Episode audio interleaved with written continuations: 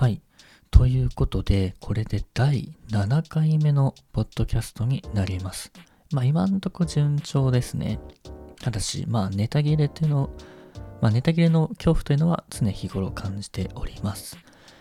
で、まあ今日何の話をしようかと思ったんですけど、うん、まあカメラの話でもしようかなと思います。と、私ですね、まあカメラ、写真撮る趣味っていうのがあって、うん、まあきっかけから話しましょうかね。まあ、きっかけは、まあズバリアイドルなんです。うん。えっと、まあアイドルって、まあ当然歌って踊って、まあ可愛いねということなんですけど、まあたまにですね、こう、ライブ中の撮影ができるアイドルっていうのがいます。で、まあそんな、まあ有名どころだと、まあ、基本的にそんなカメラ持って殺到してっていうのは、まあ好ましくないという判断で、まあ、撮影禁止、録音禁止っていうのがまあ普通なんですけど、まあ若干こう有名どころから外れるアイドルグループなんかは、まあ、むしろ積極的にね、こう宣伝のために、まあ、撮影 OK なんで、ぜひ撮って、可愛く撮って、まあ、広めてくださいっていう、そういう、まあ、運営スタイルっていうのがあるわけです。大体それで有名になってくると、まあ、撮影が NG になったりっていう感じなんですけど、まあ、要は売れてないアイドル、売れてないアイドルの中には、まあ、撮影が可能なアイドルっていうのがおります。で、まあもともと、そういうところに、まあ現場に出入りし、出入りしてたわけではないんですけれど、まあなんかこう、まあツイッターやらなんやらでね、こう出回ってくる、まあ可愛い女の子の写真っていうのを見て、ああ、すごいな、綺麗に撮れるもんだなと思いつつ、まあそれ見てるだけじゃなくて、なんか自分でも撮ってみたい、なんかそんなようなことを思うようになったわけです。うん。で、うん、まあ正直それまで、まあ、写真の趣味とか、まあ、カメラのことなんか、まあ、全然わからなかったんで、まあ、とりあえず今の、まあ、予算で、まあ、手が届く構成でまあなんか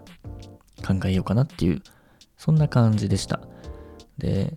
まあ、とりあえず、まあ、カメラは、まあ、なんでしょうねまあなんか皆さん何でもいいんですけど、まあ、趣味に対してまあ、初期投資どのくらいできますかっていう話なんですね。で、まあ、当時は、まあ、大学生だったっていうのもあって、まあ、そこまでそんな自由に使えるお金って多くなかったです。なので、まあ、せいぜい5万とか、そんなもんかなっていうようなイメージでした。まあ、結果的には、この、まあ、ライブを撮影するっていう目的においてカメラを購入する予算としての5万円ってものすごく少ない額です。はい。なんでまあ、ね、まあ、後悔することになるんですけど、まあ、まずでもやっぱり、とりあえずね、カメラ持ち込んで撮影するっていうね、こう土俵に立つために、まあ、お金が貯まるのを待っててもしょうがないんで、まあ、まずなんか5万ぐらいみたいな見込みで、ちょっと、えー考えてました。で、その時に、まあ、調べた、まあ、調査もまあ、正直ね、あんまり足りなかったなっていう部分はあるんですけど、結果的には、えっ、と、なんでしょうね、まあ、ここで、カメラの選び方っていうのを、なんとなくね、ざっくりしたイメージでお伝えすると、まあ、正直、その初心者がよく引っかかりがちなキーワードである、ミラーレスと一眼レフっていうのは、どっちがいいのっていうふうに聞かれて、来ることが多いです。まあ今となっては私、まあそれなりにカメラ、遍歴、ちょっとまあ出てきたんで、そういうアドバイスに乗ることもあるんで、まあそういう関係で、まあ友達とか、まあ、知人から、まあ、おすすめのカメラはっていう質問の中で、あの、一眼レフとミラーレスどっちがいいのって聞かれます。で、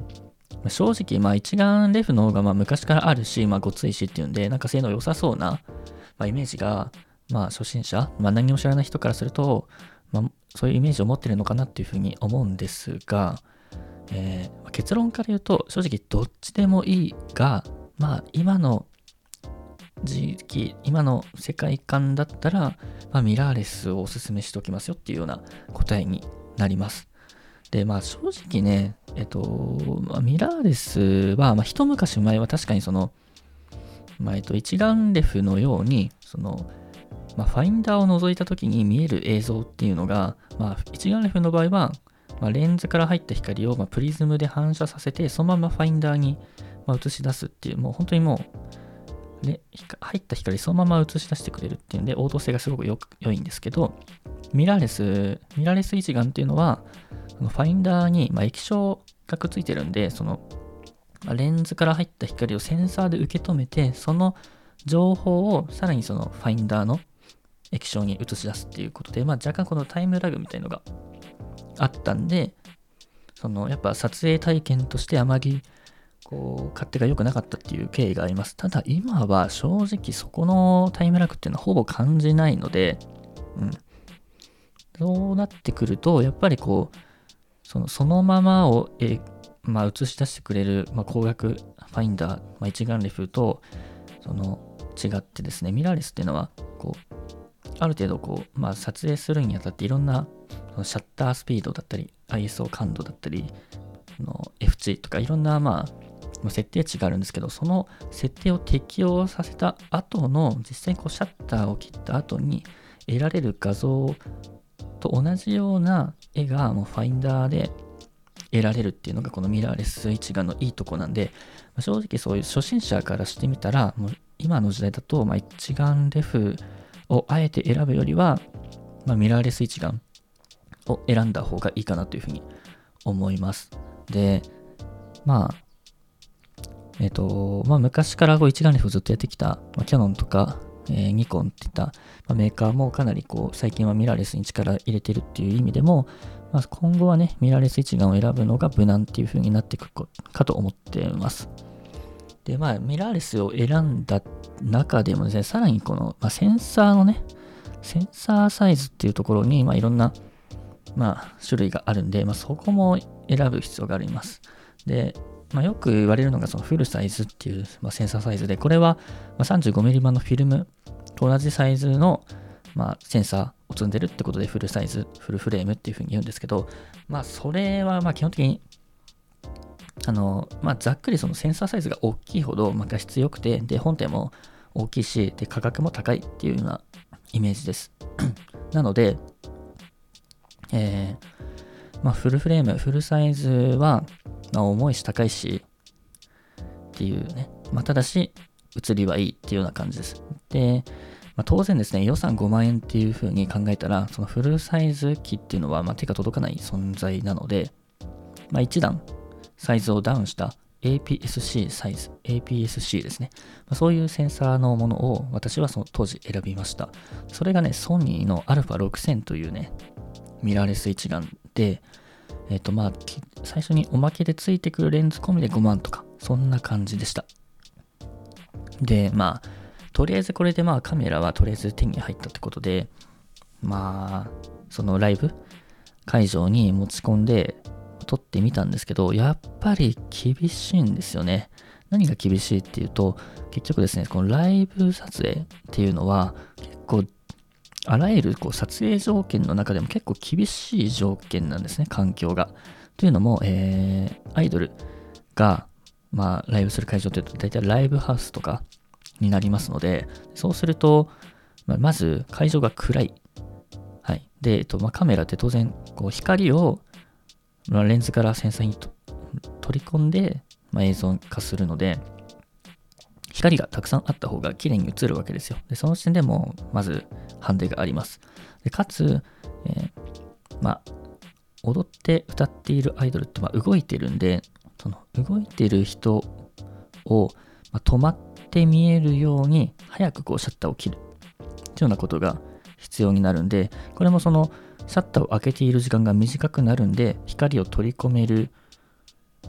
量も、まあ、結果的に減るわけですよ。なので、この、そのシャッタースピードを、ま速くしなきゃいけないし、かつ暗いとこで撮ってるってことで、かなり撮影条件としては厳しいんですよ。なので、まあ、結論から言うと、もし今お金に余裕があってそういうところに興味あるっていうんであれば、本当にまフルサイズ機のいいやつを買ってくださいっていうことなんですよ。はい。まあ、と言いつつもですね、まあ、このご時世なんで、その、そもそもね、ライブハウスでライブをやってるアイドルっていうのがね、存在しないんで、この情報に、ま需要があるかというと、まあ、ないわけですけれども、まあ、なんですかね、まあ、まあ、何にでも言えるとは思うんでね、その、とりあえず、あの、いいの買っとけっていうね、ことは。はい。なので、まあ、なんですかね。まあ、今回はね、アイドルのライブ撮影をね、するっていう目的で、まあ、カメラ選んで、まあ、私の場合は失敗したよっていう話なんですけど、まあ、基本的にね、まあ、大は小を兼ねるっていうとこはあるとは思います。うんまあ、性能面で言うとね、やっぱりこう、センサーサイズが大きい方が、まあ、厳しい条件でも、まあ、綺麗に撮れるっていうのもあるし、まあ、やっぱり、こう、なんていうの、かな、こう、皆さんがイメージしやすい本格的な写真っていうので、まあ、イメージしやすいそのボケっていうのもよく撮れるんですよね。よくボケるんですよ。なので、まあ、そういうなんか本格的な感じをなんとなく撮りたいなっていう人は、まあ、正直、まあ、フルサイズセンサーを搭載したものを買った方が、まあ、後々こういろいろ行ったり来たり、いろんなカメラに移り変わりするよりは、まあ、手っ取り早いっていう感じです。ただ、まあ、結局さっきも言ったようにですね、まあ、フルサイズ、まあ、センサーサイズが大きくなるほど、まあ、本体でかくなるし重くなるんですよ。でもっと言うと、その、レンズも大きくなるっていうね、で、重くなるっていう、まあ、そこも結構重要な点で、ま、要は、ま、大きいセンサーに光をこう取り込むってことで、まあ、それだけ、まあ、レンズの方もね、大きくなるわけですよ。で、レンズっていうのは、まあ、ガラスの塊なわけですから、まあ、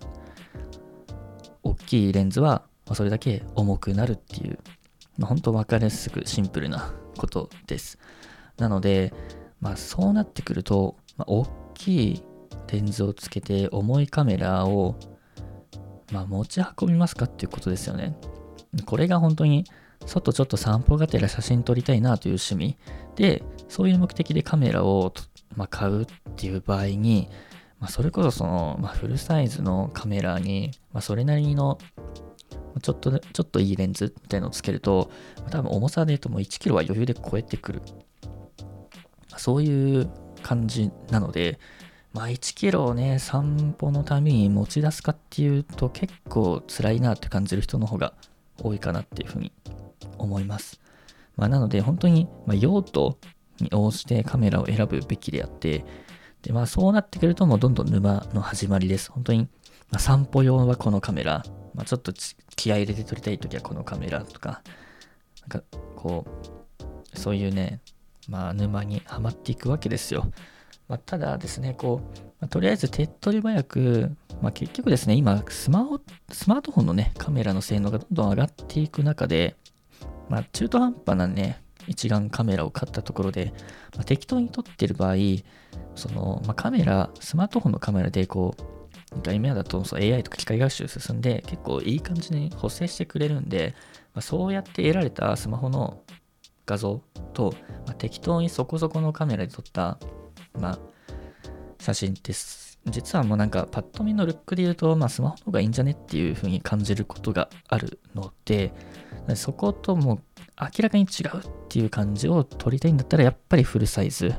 言っとくべきっていうのが、まあ、結論といえば結論です。ただやっぱり持ち運びが相当辛いんで、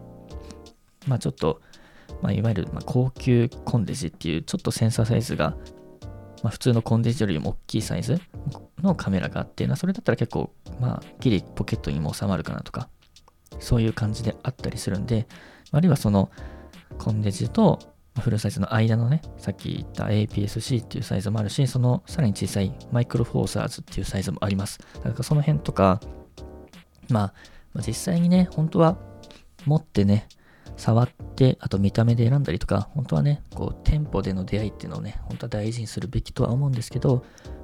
まあね、本当にね、今、お店がやってないっていう状態なんで、まあ、もはやまカメラいるっていうところまで、ま個人的には、まなってるんですけど、まあ、そういうね、まカメラ選びとして、まセンサーサイズが大きくなれば、ま画質いいし、スマホと、ま差をつけられるっていうとこある反面で、ま本体が大きいし、それに伴ってレンズも大きい、重いっていうところが、まあかなりデメリットとして効いてきますよっていうとこだけね、なんか伝えられればいいかなっていうふうに思います。なんかもともとなんかアイドルのライブ撮影の話しようとしてたんですけど、なんかカメラ選びの話になってしまいましたね。なんかこの辺の話は、まあ、15分で足りなかったんで、またどっかで、まあ明日なのか、また別の機会なのか、